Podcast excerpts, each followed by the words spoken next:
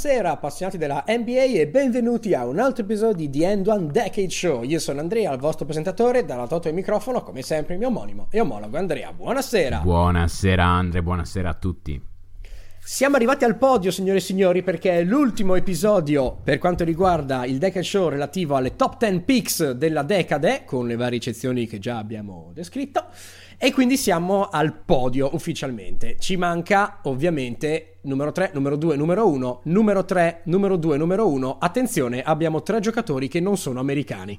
È vero, è vero, non ci E avevo già pensato. questo è particolarmente Fra interessante. l'altro, con stacco notevole nei, nei punteggi tra la posizione 4 e la posizione 3, proprio uno stacco notevole. Esatto, perché se contiamo che la il posizione 6 Clay Thompson, 5 Devin Booker, 4 Draymond Green avevano tutte quante una media, secondo la nostra scala, di 38 su 50, il giocatore che è sul podio, al gradino più basso, ha 43,5, Eh, quindi sì. ci sono comunque 5 punti e mezzo di differenza, non è poco. Comunque, stavo Signori pensando signori- adesso, scusa, sì, prima, prima che tu annunci il terzo posto, eh, che sia Kerry che Leonard sarebbero stati abbondantemente eh, a questo livello qua. Cioè, avremmo, sarebbero stati ampiamente nei primi 5, ampiamente. Facciano due, proprio due, due contiamente, ampiamente. Cioè, magari avrebbero scalzato anche qualcuno di questi dal podio. Possibile. Allora, medaglia di bronzo Nikola Jokic 2014 scelto alla 41. Ehm, dunque, statistiche della carriera 16 più 9 più 5 più 2 stocks. Eh, Palmarès per ora dice un All NBA First Team.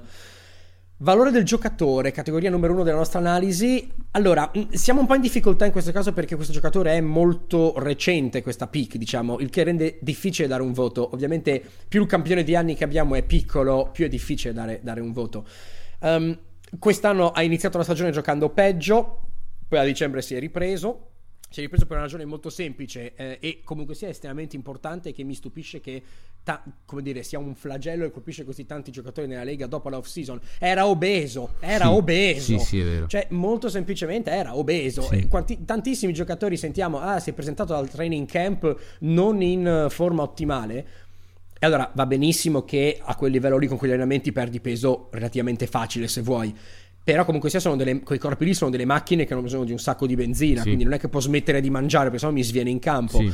E è per quello che tante volte abbiamo delle stagioni che diciamo: Ma quest'anno sto giocatore qua non stia giocando bene. Abbia fatto i primi due, tre mesi per riprendere il ritmo. Eh no, è che deve tirare giù peso dalle gambe. Sì, sì, e sì, in uno sport di millimetri e millisecondi come il basket, un chilo di troppo significa un passo in meno per tenere il tuo uomo e a cascata tutto quanto crolla. Quindi, comunque sia, sta giocando meglio. Eh, ha abbandonato la paura per scegliere il lato chiaro della forza, visto che fra poco vado a vedere Star Wars al cinema. Ehm, contando che la sua crescita ce- cestistica deve ancora finire, eh, non abbiamo ancora visto forse il peak di Jokic, o ci siamo dentro, ma ce n'è ancora molto. Ehm, il mio voto è 8 su 10 per il suo valore, e il mio collega, in maniera molto, come dire, cassandriana, mi dice 8 su 10 che diventerà 9 su 10. Secondo me sì, Jokic può essere, può essere il miglior giocatore di una squadra che punta seriamente al titolo. Denver ancora secondo me non, non una, non può essere considerata veramente una contender. Secondo me se Jokic si sistema fisicamente, capisce un due cosine di più eh, e costruiscono un po' meglio la squadra attorno, Jokic può diventare il miglior giocatore di una squadra da titolo. In quel caso lì un 9 su 10 come l'Otto Butler. Allora, delta tra rendimento e scelta è un secondo turno. Voi sapete che a me i secondi turni già emozionano. Un secondo turno serbo, cicciotto, in corsa per l'MVP e fulcro offensivo di una squadra fatta di giovani che corrono, saltano ovunque, passando la palla in un modo che non si vedeva dai tempi di Sabonis padre, preso alla 41 è 10 su 10 proprio Sì, diretto per sì, me. Concordo, concordo. È la ragione principale Jokic per cui i Nuggets sono da 50 vittorie perenni ormai. Uh, sì, il punto di forza abbiamo sempre detto eh, dei Nuggets è la profondità.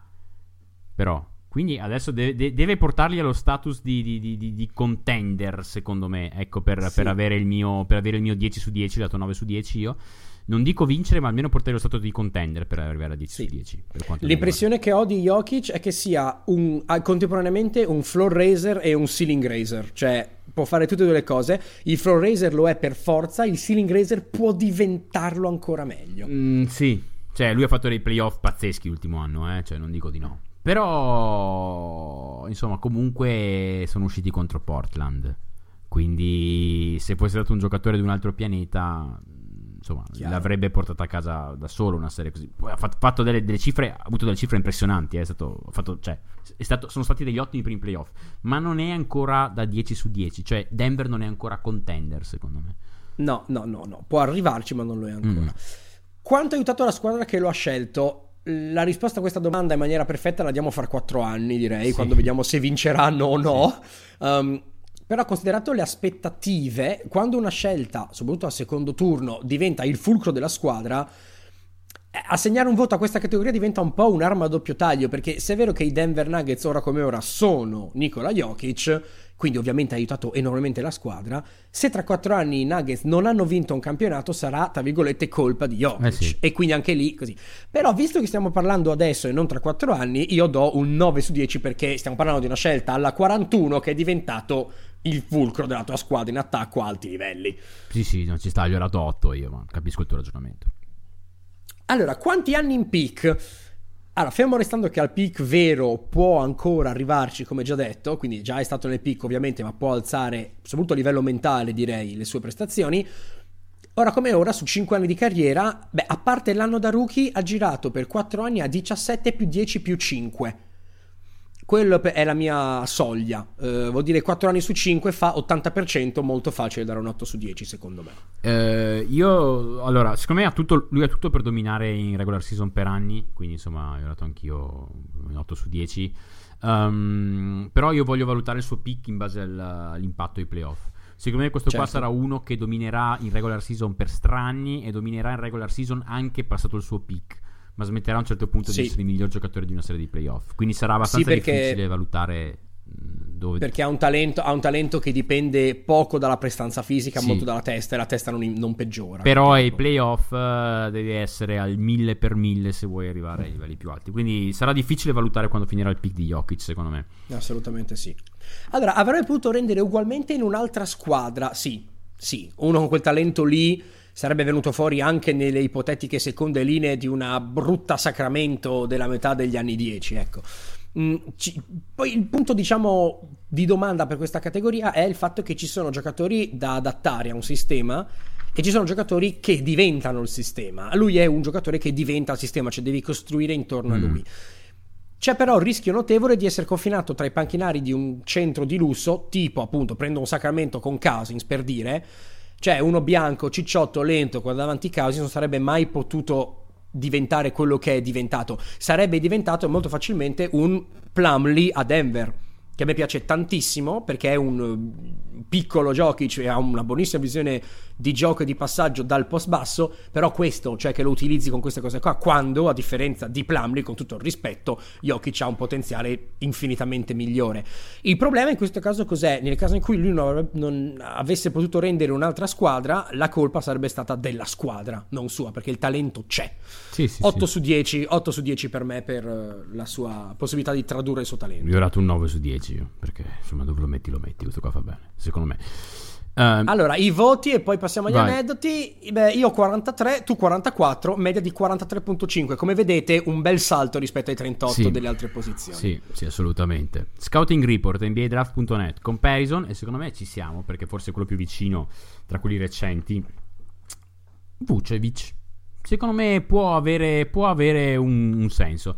Comunque, eh, fa un po' senso perché scrivono che il suo upside mh, mm, sembra essere molto limitato dal lack of explosiveness, quindi assenza di esplosività, mm. e dalla, uh, dai piedi molto lenti.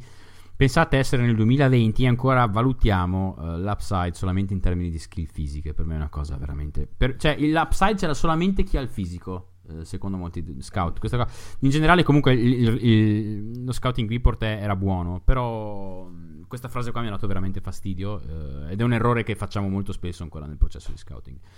Cosa piuttosto curiosa per essere stato draftato solamente 5 anni fa, Jokic praticamente non è, non è stato scoutato. Cioè, Jokic è arrivato al Nike Cup Summit nel 2014, ha spaccato tutti i culi uno in fila all'altro e poi ba- basta. Cioè, basta.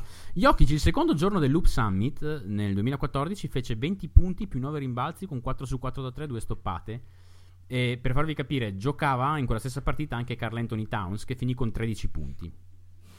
Ok? Fra l'altro, questa fu la ragione anche per cui Capella crollò così in basso.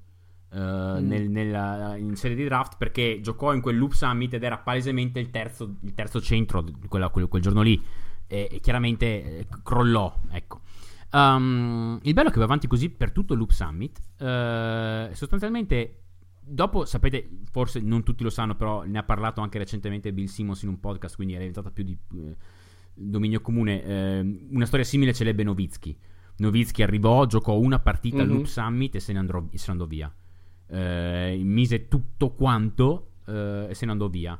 Per cui appunto c'era la storia che dicevano che su, sullo scouting report di Novizzi c'era scritto White Larry Bird, perché... No, White Larry Bird è European Larry Bird, scusami, perché era... No?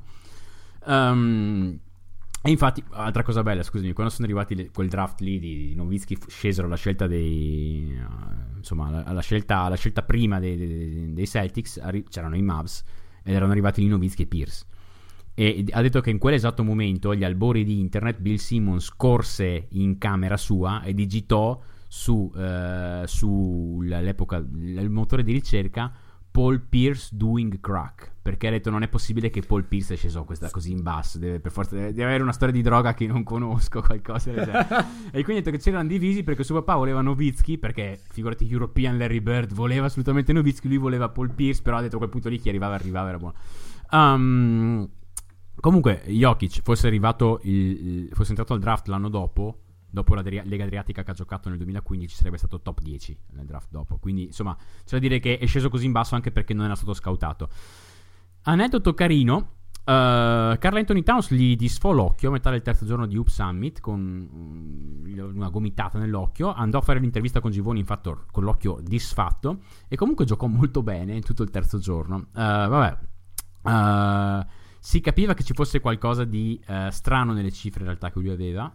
Uh, in quell'anno nella Lega Adriatica uh, nel 2014 perché infatti eh, glielo, chiedono anche ma, ma, com'è che tiri così bene qua nella Lega Adriatica stai tirando col 22% da 3 65% ai liberi lui dice ma penso siano i palloni non mi trovo bene con i palloni da me fa il salto da Lega Adriatica fa 65 nel 2014 65% delle libere 69% delle libere nel 2015 arriva in NBA 81% e si mantiene Caspita. sempre sopra l'80. Non si è capito bene. Lui dice sono i palloni i canestri.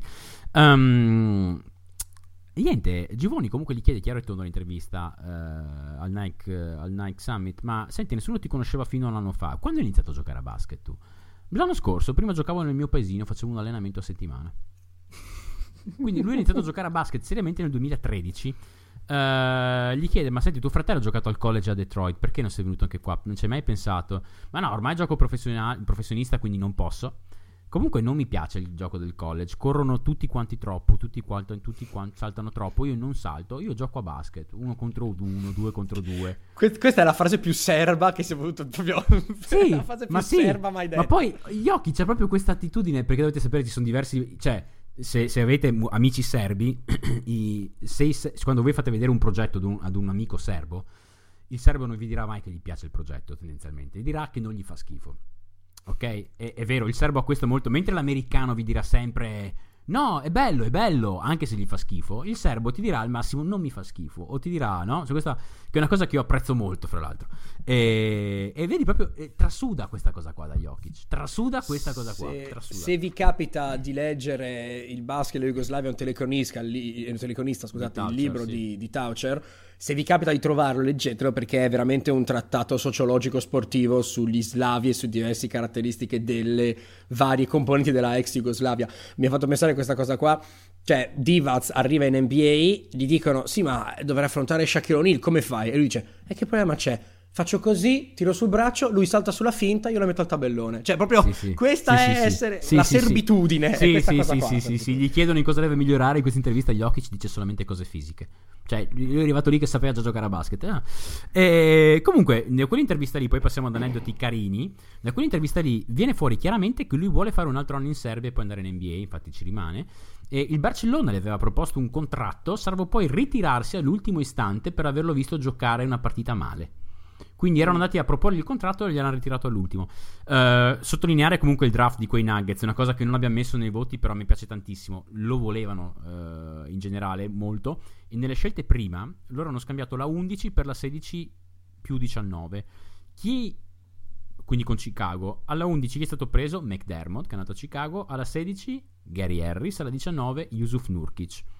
Immagina, uh. sca- immagina, scambiare McDermott per Harris e Nurkic in un solo draft. In un draft prendi Harris, Nurkic e Jokic. Oh, oh, oh, 10 Immagina, 10. Questo qua sì, questo qua credo sia uno dei draft più buoni della storia fatti da una squadra pazzesco, veramente. Comunque, curiosità, e poi chiudiamo e passiamo al secondo. Non c'è un video della scelta di Jokic. Non c'è. Non c'è. Perché? Perché ESPN decide di mandare in onda una pubblicità durante la scelta di Jokic. Ma soprattutto, che pubblicità è? È la pubblicità di uno che rimorchia una ragazza grazie ad un burrito. E questo secondo me è, è, è, molto, è molto... Poi cercate, cercate Nicola Jokic draft Andre sta morendo da ridere cercate la pubblicità di ESPN con scritto sopra Denver Nuggets on the clock a un certo punto toh, Nicola Jokic e sopra c'è questa pubblicità del burrito durante la sua scelta comunque Jokic stesso ovviamente era a casa sua in Serbia e stava dormendo il fratello lo chiama per svegliarlo e gli dice: Lo chiama da New York. Il fratello che stava stappando champagne. E gli dice: Oh, ti hanno scelto al draft, ti hanno scelto al draft. E lui torna a dormire. Jokic è tornato a dormire dopo essere stato scelto al draft. Dormiva ed è tornato a dormire. Giusto. Una cosa non incredibile. Non rompete eh, i maroni. Sì, ultimissima curiosità, il, il, suo agente all'epoca, che era Rasnatovic, Misko Rasnatovic, un agente famosissimo nell'ambito, famoso insomma nell'ambito serbo, voleva tirarlo via dal draft. E il 16 giugno addirittura fece uscire un tweet dicendo che Jokic non sarebbe andato al draft. Non si sarebbe presentato al draft. Poi Jokic insist- insistette. Voleva ritirarlo dal draft per fargli fare un altro anno e fargli salirlo di più. Farlo salire di più. Quindi pensate okay. che poteva. meno, male, meno, male, che non l'ha fatto a questo mm-hmm, punto, perché che bel eh, sì. Allora, medaglia d'argento, siamo sempre fuori dall'America. Margasol draftato anche qua ci, ci, ci, ci, prendiamo una piccola eccezione nel 2007 quindi usciamo dalla decade strettamente ma avevano detto 2017-2017 per questo sì, 2017-2016 scusami avevano detto sì in ogni caso 2017 eh, cazzo, è il nostro podcast facciamo quel cazzo che vogliamo um, 2007 alla 48 allora, eh, statistiche in carriera, 15 più 8 più 3,5, palmarès, Defensive Player of the Year 2012-13, tre volte All-Star, due volte All-NBA Team, una volta Second Team, una volta First Team e comunque un anello campione NBA in teca che male non fa mai. Allora, valore del giocatore. Arriva nella Lega a 24 anni come il fratello scarso di Pau, Gioca da subito però più di 28 minuti a partita e passa la carriera soltanto in due squadre, Memphis e Toronto. Diventa fulcro del grit and grind di quella squadra commovente prima e diventa una pedina fondamentale per la vittoria del campionato dopo le sue varie difese in raddoppio su Kerry sono una cosa spettacolare da guardare delle finali dell'anno scorso. Giocatore però dal talento incredibile, nonostante le voci lo dessero come quello scarso dei due, siamo proprio allo stesso livello direi, molto intelligente, eccellente comprimario, super utile, giocatore quadratissimo. Insomma, senza, senza, senza, critiche da fare. Gli ho dato 7 su 10, sono rimasto un po' basso dopo averlo elogiato così tanto in descrizione, ma ho preferito andare un po' più basso, visto... Insomma, non so, non so come metterla, visto diciamo le, dat- le doti fisiche non eccellentissime. Però. Io gli ho dato 8 su 10 perché è stato per 8 anni il miglior giocatore di una squadra da più di 40 vittorie, che ha fatto 7 playoff di fila, 3 anni di fila sopra le 50 vittorie, 56-55 due anni. Eh, insomma, um, hanno perso nel 2013 contro una squadra del San Antonio che era pazzesca. Eh, dopo aver fatto fuori OKC, nel 2015 rischiavano di buttare fuori Golden State, hanno perso 4-2 alla fine dopo essere stati avanti 2-1. Io ho dato 8 su 10 perché probabilmente non sono mai stati sicuramente contender. Quindi non è mai stato no. il miglior giocatore di una contender, ma è stato il miglior giocatore di una squadra che è nato molto vicino ad essere una contender. Sì. Quindi 8 su 10 per me. Sì. Delta tra rendimento e scelta, vabbè, è seconda, un secondo turno, quindi i campanini suonano. Per me un secondo turno è 8 o più e anche perché è un secondo turno che non solo è diventato un titolare ma ha avuto una signora carriera, appunto do 8 col cuore in pace. Sì, sì, io gli ho dato, gli ho dato 9 addirittura, fai un po'.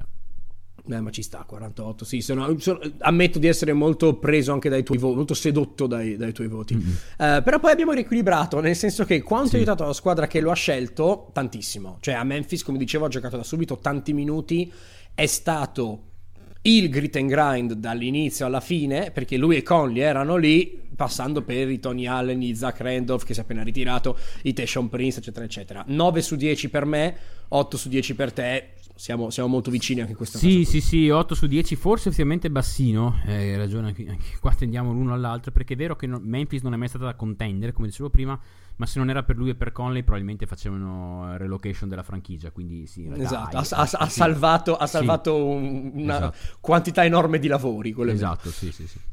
Quanti anni in peak? Allora, parlare di peak per un giocatore che non punta sulle doti fisiche per vincere tutto è un po' difficile perché, sai, il peak fisico è facile da leggere, il peak mentale, tra virgolette, per un giocatore peraltro che non ha palla in mano, che non è un playmaker, è un po' difficile. Ho controllato però, ha fatto 6-7 anni a Memphis di peak puro, però mm. non è mai sceso sotto un livello di utilità che rasenta l'eccellenza.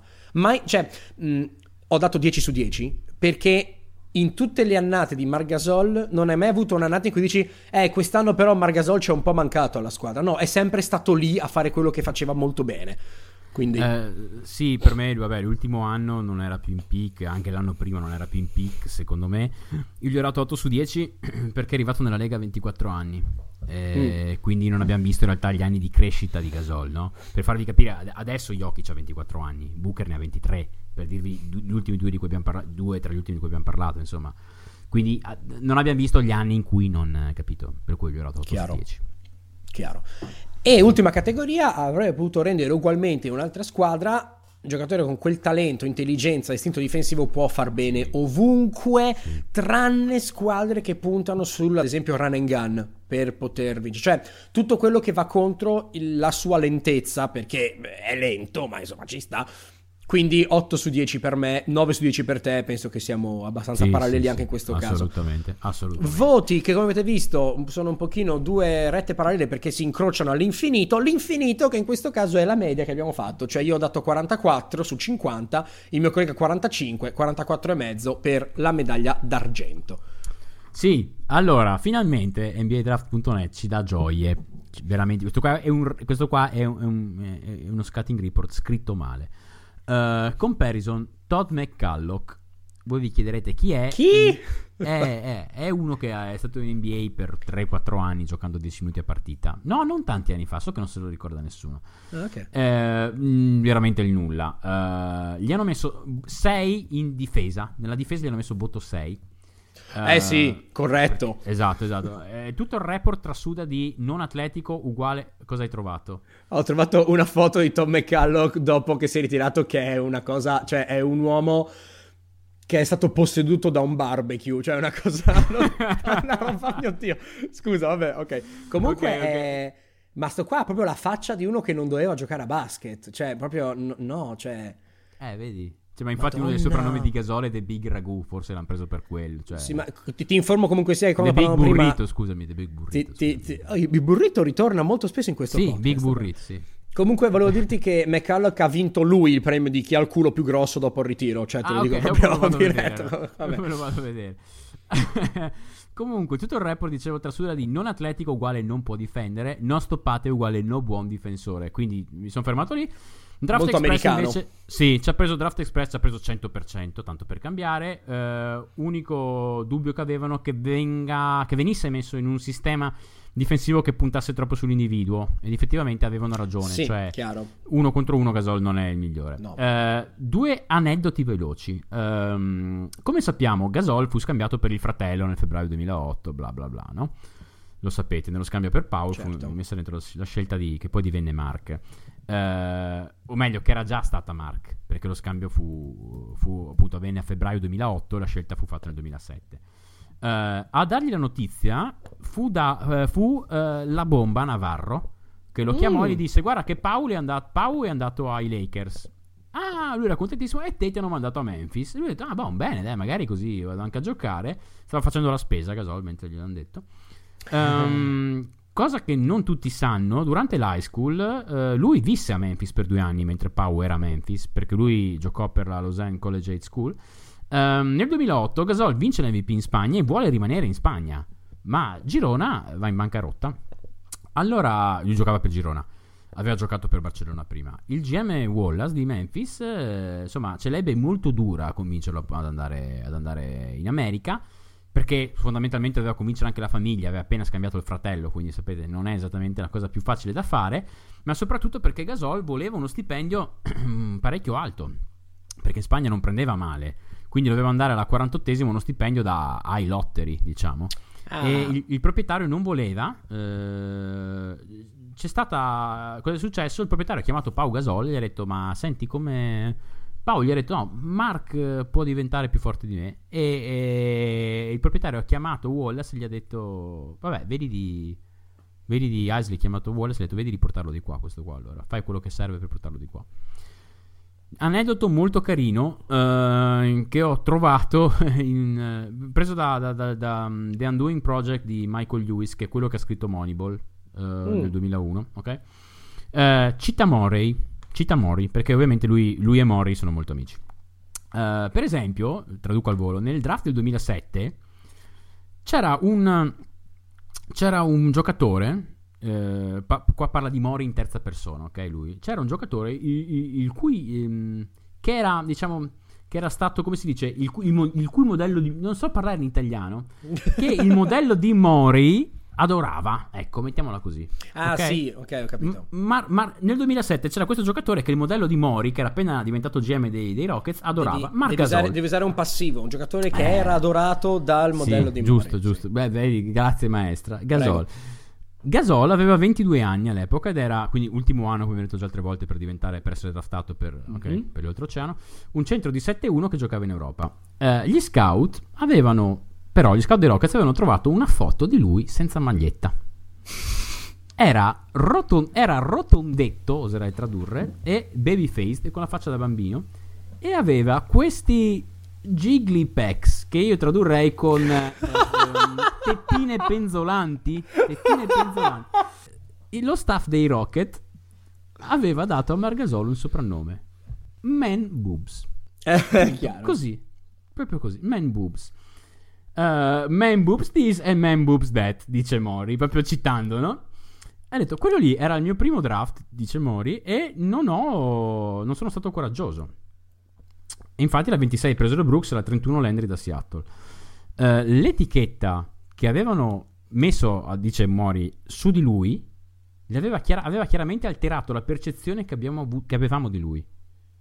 I nomi sono importanti. Da quel giorno lì ho messo una nuova regola non voglio più soprannomi in fase di scouting. Mori. Caspita. Quindi Margasol era Man Boobs per gli scout eh, dei Rockets. E quindi cosa, cosa, vi ha insegnato questa storia qua? Se non siete in forma, non fatevi fotografare senza maglietta. Sì, perché... sì in effetti sì. Peraltro, um, a un podcast che è anche cultura generale, um, un uomo su cinque, per retaggio istintivo di, uh, di DNA, accumula il grasso anche sui pettorali. Quindi un uomo su cinque, se ingrassa, svilupperà le tettine. È molto Ma più va. diffuso di quanto si chiede. Esatto. L'uomo, l'uomo, accumula l'adipe nella pancia, per quello che sì? diventiamo tutti quanti magri con una palla da bowling sotto la maglietta, le donne nella parte eh, anca, chiappa, coscia, ma, ma un uomo su cinque anche sulle tettine, così lo sapete. Ma va, Vabbè. bellissimo. Eh sì, Beh, primo posto, ormai avete capito chi è. Avrete capito chi è. Non è Doncic, non è Doncic, non no, siamo abbiamo detto, abbiamo detto fino al 2016 e poi No, ma soprattutto, ma soprattutto 3, No, ma soprattutto perché abbiamo detto che non sono americani, quindi no, noi esatto, no, Vabbè, esatto, l'avete capito, sì. ragazzi, Antetokounmpo, dai, su, esatto, scelto alla 15 sì, nel 2013 20 più 9 più 4 stats nella carriera, eh, per sì, ok, l'anno scorso, l'anno dell'MVP, 28 più 12 più 6 più 2.8 stocks, ripeto, 28 punti, 12 rimbalzi, 6 assist più quasi 3 tra rubate e stoppate. Leggerai, leggerai quelle di quest'anno quando finisce. Ecco. È MIP 2016-2017, MVP 2018-2019, due volte nell'All-NBA Defensive, una volta nel primo team, una volta nel secondo, tre volte nell'All-NBA Team, due volte nel secondo, una volta nel primo. Valore del giocatore, la facciamo breve, ha vinto già l'MVP, è oggettivamente un freak of nature, sta migliorando tantissimo, giocatore del futuro, 10 su 10 per tutti e due. Delta tra rendimento e scelta. Ok che l'hai preso al primo giro ma dopo l'era di Jordan, i giocatori che hanno vinto un MVP essendo stati scelti dopo la numero 10, sono Nash, Kobe e Giannis. La compagnia è molto molto buona, anche qua Sì. 10 e 10 tutti e due. Quanto ha aiutato la squadra che lo ha scelto? Ehm, siamo a un tiro affidabile che sta arrivando dall'essere 10 su 10, quindi 9 su 10 perché gli manca, non è ancora la sua forma finale.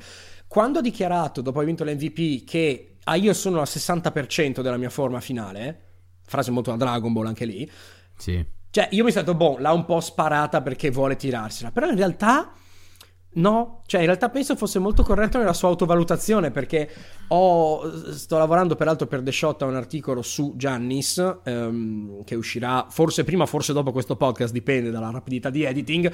Lavorando sui suoi progressi al tiro da tre e oggettivamente questo qui sa cosa bisogna fare per migliorare. Cioè, Sì, questo qua è sì. serio, è for real Sì, questo qua. Sì, sì, sì, sì, sì, è impressionante, è esattamente così. Sto guardando oggi le sue cifre per 36 minuti. Migliorano, sono migliorate sempre dello stesso delta ogni anno praticamente, a parte un due salti impressionanti. Cioè anche nell'ultimo anno, dall'anno scorso a quest'anno qua, le sue cifre per 36 minuti sono, cioè, sono migliorate ma notevolmente. Madonna È mia. impressionante, è impressionante. Assurdo. Quanti anni in peak? Um, sempre a Milwaukee, 4 anni su 7 di carriera è stato secondo me nel peak, ma nei primi 3 anni non ha sfigurato, ha fatto molto molto molto bene, ma non a livello di peak. Do 9 su 10 e anche tu in effetti.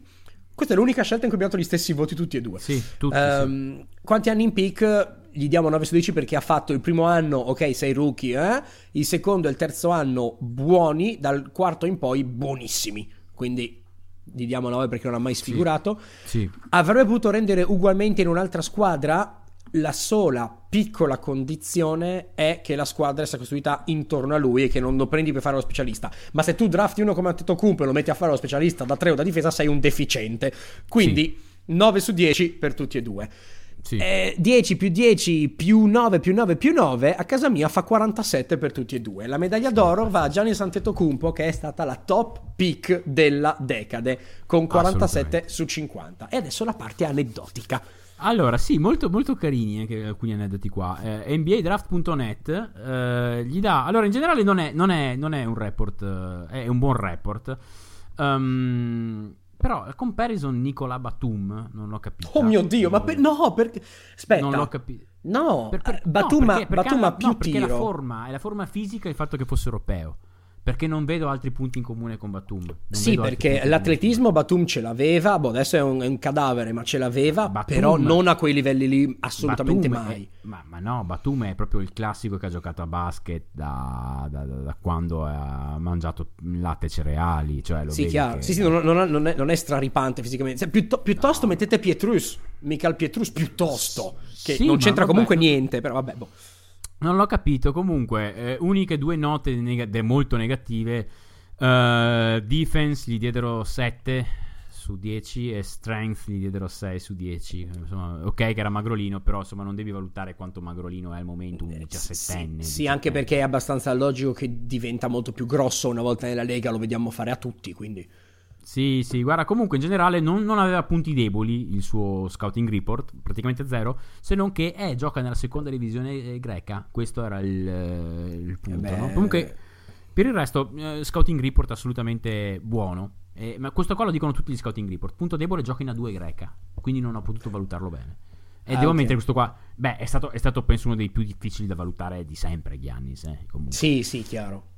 Eh, eh, Givoni, questo qua, diciamo che questo qua secondo me è stato veramente il giocatore che ha, ha fatto diventare Givoni, eh, ha fatto passare Givoni da, da scout ammirato a fenomeno mondiale, miglior scout conclamato sulla terra, eccetera, eccetera. Givoni fu il primo che proprio andò a vedere Giannis, ok? Il primo americano che andò a vedere Giannis.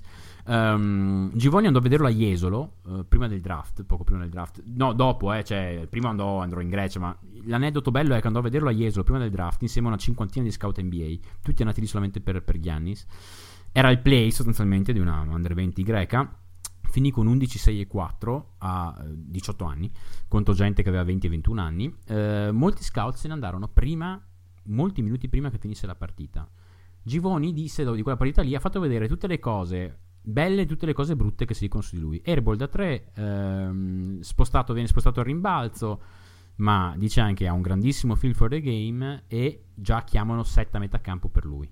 Quindi Givoni, Givoni era altissimo su Giannis, eh? cioè come Givoni mm. era altissimo, si legge da tutti i report. Ma ne avevamo parlato, ne avevi parlato anche con Mike Schmitz, no? Del fatto sì, che sì. Givoni fosse diventato chi era grazie a quel colpo di genio. Sì, sì, sì, sì, sì, sì. Beh, ma d'altronde, allora, piccolo, per chi non lo sapesse, figlio di migranti nigeriani, Antetokounmpo, arrivati in Nigeria nel 92, eh, hanno dato nomi... Eh, Gre- in Grecia, nel 92. Sì, sì, Grecia, scusami, cosa ho detto? Eh, arrivati in Nigeria. No, no, no, arrivati in Grecia nel 92, eh, dato nomi greci ai figli per mh, avere una migliore integrazione. La legge greca prevede che se tu arrivi lì, però ovviamente non c'è lo ius soli, quindi devi ricevere il passaporto. Giannis è diventato greco dopo aver giocato per la nazionale greca, per farvi capire. Cioè, è diventato greco a 20 anni praticamente. Um, uh, Thanasis, e, che è il fratello grande, e Giannis iniziarono a giocare a basket insieme al parchetto nel 2013. Uh, per farvi capire. Eh, nel, scusami, ti ho detto una boiata. Ti ho detto una boiata. Nel 2003 volevo ah, dire. Okay. Cioè, oh, eh, sì, sì, no, per, molto presto. Molto, scusami, scusami. Par- parchetto che fra l'altro adesso ha, la, ha, la, ha l'immagine di Giannis. Eh, ah, sì, è quello bello Atene. Sì, sì, sì. Okay. Be- bellissimo, bellissimo, sì. Um, come vennero scoperti, come venne scoperto Giannis, come vennero scoperti i due, um, Spiros Veliniatis, che è la, l'Academy coach, adesso coach di tutto, del famosissimo a questo punto qua, Filo Atleticos di Atene, che è la squadra dove poi Giannis ha giocato per anni era uno che girava molto in bicicletta, passò in bici davanti al campetto e vede, vede queste, vide questi due fratelli che si scontravano. Uh, basta, gli dice: Volete venire da noi? Siamo l'unica accademia di Atene in cui non si paga un'iscrizione. I due vanno a giocare a basket. Basta. Tutto qua. Uh, quando sono arrivati i due fratelli, questa squadra qua era in Serie D greca e in dieci anni hanno centrato sei promozioni e sono arrivati fino alla 2 greca. Madonna. Sì, uh, sì, fra l'altro in quella 2 là, uh, oltre Giannis c'era anche Thanasis, che comunque insomma non è un giocatore cattivo, e, e, e Nikos Kikas, fra l'altro, in que- proprio in quella squadra lì di A2. Um, ehm, comunque Tornando un attimino sempre nell'intervista di Givoni, nel fatto che Givoni eh, è nato in Grecia a febbraio 2013 come primo americano a vederlo, quindi quattro mesi prima del draft. Bellissimo, c'è una foto di Givoni che fa, che fa prende un metro e apre un metro sulla mano di Giannis per misurare la mano e c'è la foto della mano di Giannis col metro ed è bellissima, bellissima, una mano gigantesca già 18 anni, um, Givoni dice sì è vero è magrissimo, però lui dice chiaro e tondo, o dice che è già forte comunque nella parte sopra, è magro ma è già forte e dice ha un overall terrific frame that should fill out considerably in time. Cioè, vuol dire si, che la, for- si, la, forma è buona, la riempie con i muscoli senza cioè, problemi. Esatto, vuol dire che si, si, vedeva, si vedeva, si vedeva. Comunque fa una disamina perfetta Givori tanto per cambiare, gli fa una fila di qualità offensive infinite e dice e in difesa può essere anche meglio. Um, no, no, è proprio è perfetto. E dice che il tratto principale che emerge dal gioco di Giannis è l'inesperienza. Mm-hmm. Quindi ha detto è stato un late bloomer già nelle giovanili. Non ha mai avuto le possibilità di scontrarsi contro talenti top della sua età in competizioni FIBA. Quindi, cioè, ha detto come è inesperto. Questo qua è quello di, è, questo è Giannis, ma è inesperto. E ci ha preso in pieno. Um, curiosità: um, Giannis aveva firmato per il Saragozza per 4 anni. Ok. Aveva già firmato, ma aveva una clausola per andare in NBA dopo ogni anno e l'ha esercitata subito. Ma Giannis era ufficialmente del Saragozza quando insomma. Caspita. Sì, mm, lui voleva giocare un anno, infatti quando gli chiedono come ti vedi nei prossimi anni, lui dice vorrei giocare un anno in Spagna. L'intervista di Givoni è, è, è geniale, uh, quella fatta a febbraio 2013, inizia e sembra il casting di un porno. c'è, c'è, no, è vero, è vero, c'è, c'è, un, c'è un'inquadratura leggermente da sopra ma molto da vicino.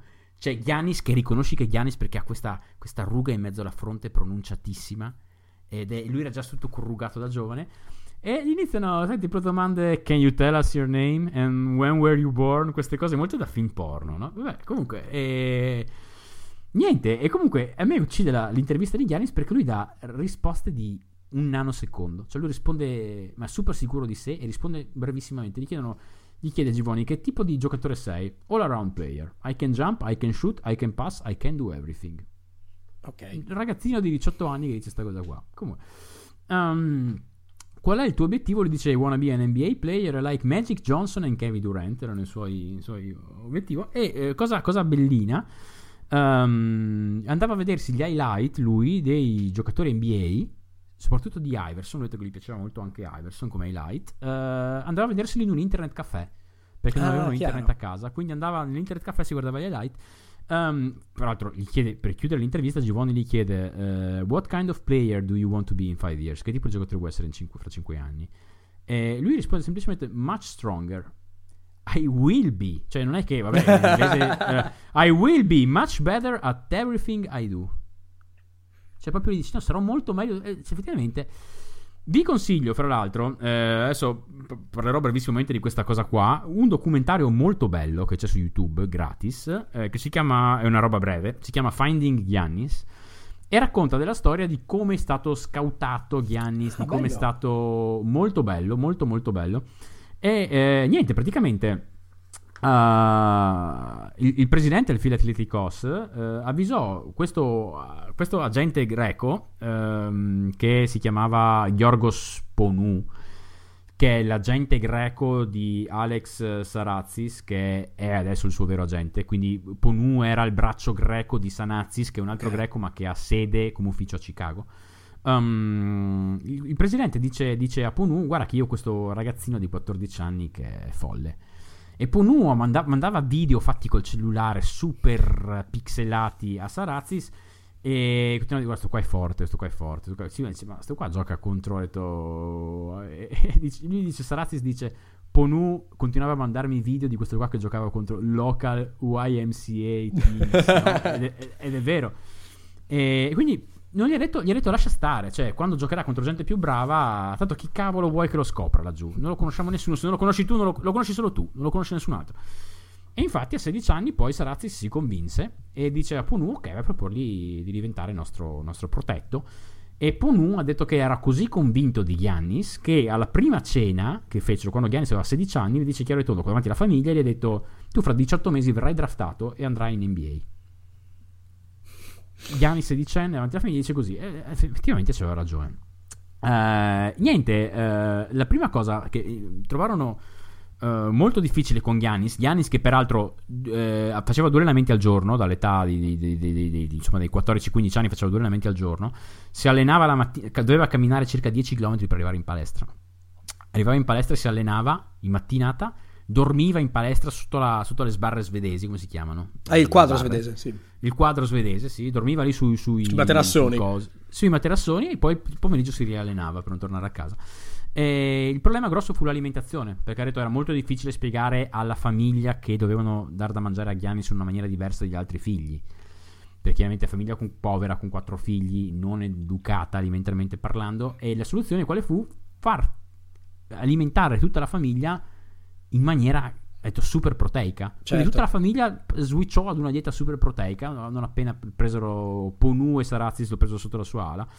Um, Giannis non voleva andare a New York la notte del draft perché non c'era eh, nessuno della sua famiglia. E l'hanno convinto ad andare là solamente quando eh, anche, hanno fatto andargli anche Thanasis, il fratello. Alla fine lui ha voluto il fratello in tutte le interviste del pre-draft, quindi uno dei rari casi in cui il giocatore si è presentato alle interviste, no pre-draft, post-draft, la notte del draft, col fratello. Cioè lui si è presentato a tutte le interviste col fratello. Se vedrete le interviste del post-draft di Giannis, era lì col fratello. Lui che o- ovviamente eh, non era nella green room, eh, era negli stand, eh, con, erano lui, il fratello e la gente. E, fra l'altro gli chiedono un'intervista, bellissima questa qua, un'intervista post-draft, carina in generale, una domanda che emerge tra gli altri, e gli chiedono will you, bu- will you be more offense or more defense? E lui risponde I'll be both. Chiaro, era ovvio che la risposta fosse quella. Cioè. Sì, e lui comunque i primi mesi a Milwaukee evidentemente gli piace dormire in palestra, dormiva in palestra perché diceva proprio non aveva motivi per tornare a casa, lui dormiva in palestra la notte, era, era da solo, ok? Perché aveva avuto problemi suoi ad avere il visto per arrivare in America e le prime due volte sono stati, gli è stato rifiutato il visto, quindi c'era il rischio che non lo prendessero più per niente, perché hai massimo tre tentativi per prenderlo per arrivare Mm. in America. Poi, eh, Facile perché vista la provenienza, visto che viene con Boko Haram, facile che siano nella lista nera. Purtroppo. Possibile, possibile, esatto. La terza volta gliel'ha dato. Um, comunque, eh, proprio ultime due robe mo- molto simpatiche. Um, allora, c'è una scena bellissima di questo documentario in Finding Giannis eh, in cui lui spiega ai genitori eh, i numeri, la storia dei numeri appesi al soffitto, no? delle Mhm. maglie appese al soffitto nella palestra di Milwaukee. Dice: Sapete che mi devono ritirare la maglia? Mi hanno appena ritirato la maglia nella mia squadra in Grecia. Ecco, qua fanno la stessa identica cosa. Li attaccano sul soffitto. E lui dice: Maybe in 50-20 years my number is up there. Forse. Mi forse. sa, mi, sì, mi sa di sì, eh, però vabbè. Forse, forse, forse, forse. Eh, insomma, niente. Eh, altra cosa, lui è un atleta Nike. Ultimo aneddoto. Atleta Nike eh, ha- è stato il primo international ad avere una sua scarpa. eh, Ok. con Nike. Eh, Nike eh, al terzo anno gli aveva proposto un contratto. E lui aveva iniziato quell'anno lì con 27 più 9, 20 più 9, 21 più 9. E lui ha telefonato il suo agente dicendo dopo la terza partita: Ah, ma allora posso farlo veramente ogni notte? La gente si ricorda ancora questa chiamata. E niente, praticamente gli hanno proposto, Nike gli ha proposto un contratto. La gente aveva, eh, ho detto ok, va bene, questo qua è il contratto, va da Giannis, fa vedere il contratto. Giannis era gasatissimo dal- da, da questa cosa di Nike, fa vedere il contratto a Giannis. Giannis dice no, non lo firmo. Oh, perché non lo firmi il contratto con Nike in molti anni? eh? No, no, ma se io, cioè, se sviluppo anche solamente, mi sviluppo anche l'80% di quello che ho in testa, io nel giro di due anni posso fare molti più soldi. E ha firmato un contratto con Nike due anni dopo per una Per cifra molti di più soldi. Sì, sì, diciamo nell'ordine del 10 volte tanto. Porca puttana. Pensate, il- se mi sviluppo l'80% di quello che credo posso svilupparmi, fra due anni posso firmare per molti più soldi. È, è assolutamente rimarcabile il fatto che sia da un lato molto umile, dall'altro molto ambizioso, ma in maniera assolutamente controllata. Cioè, non, è- non è- non- non fa le sparate questo qua. cioè.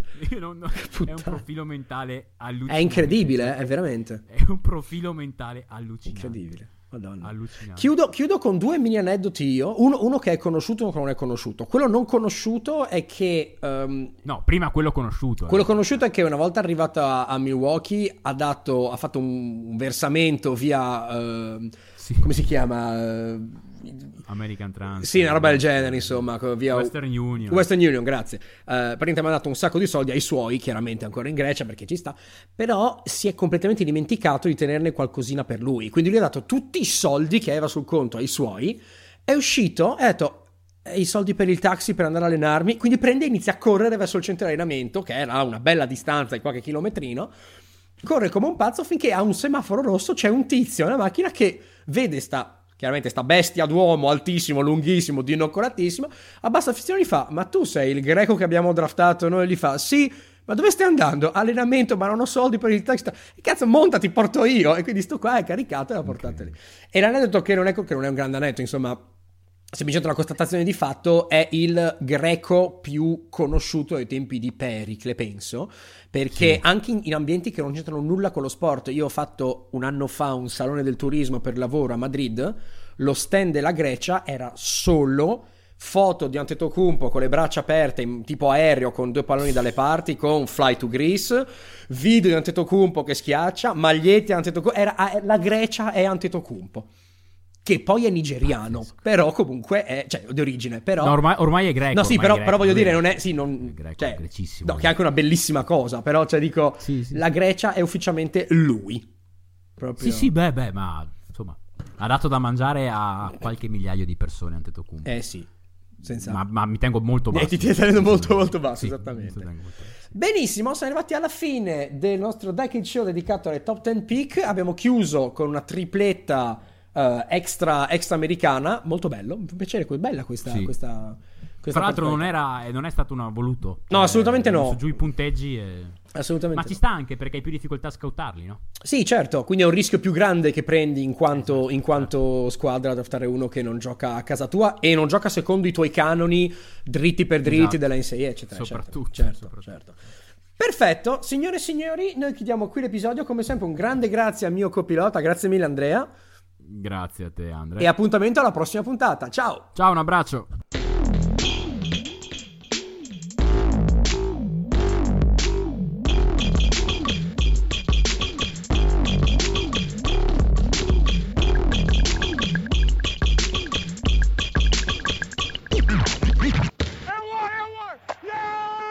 The HIV epidemic is not over. HIV is still here. The face of HIV is so diverse.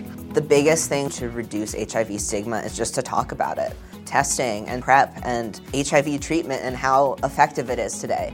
undetectable equals untransmittable. Whether you're positive or negative, there's not a wrong door. Whether it's testing or whether it's treatment, do it for you, Montgomery County. Learn more about HIV testing, treatment, and prevention at doitforyoumc.org.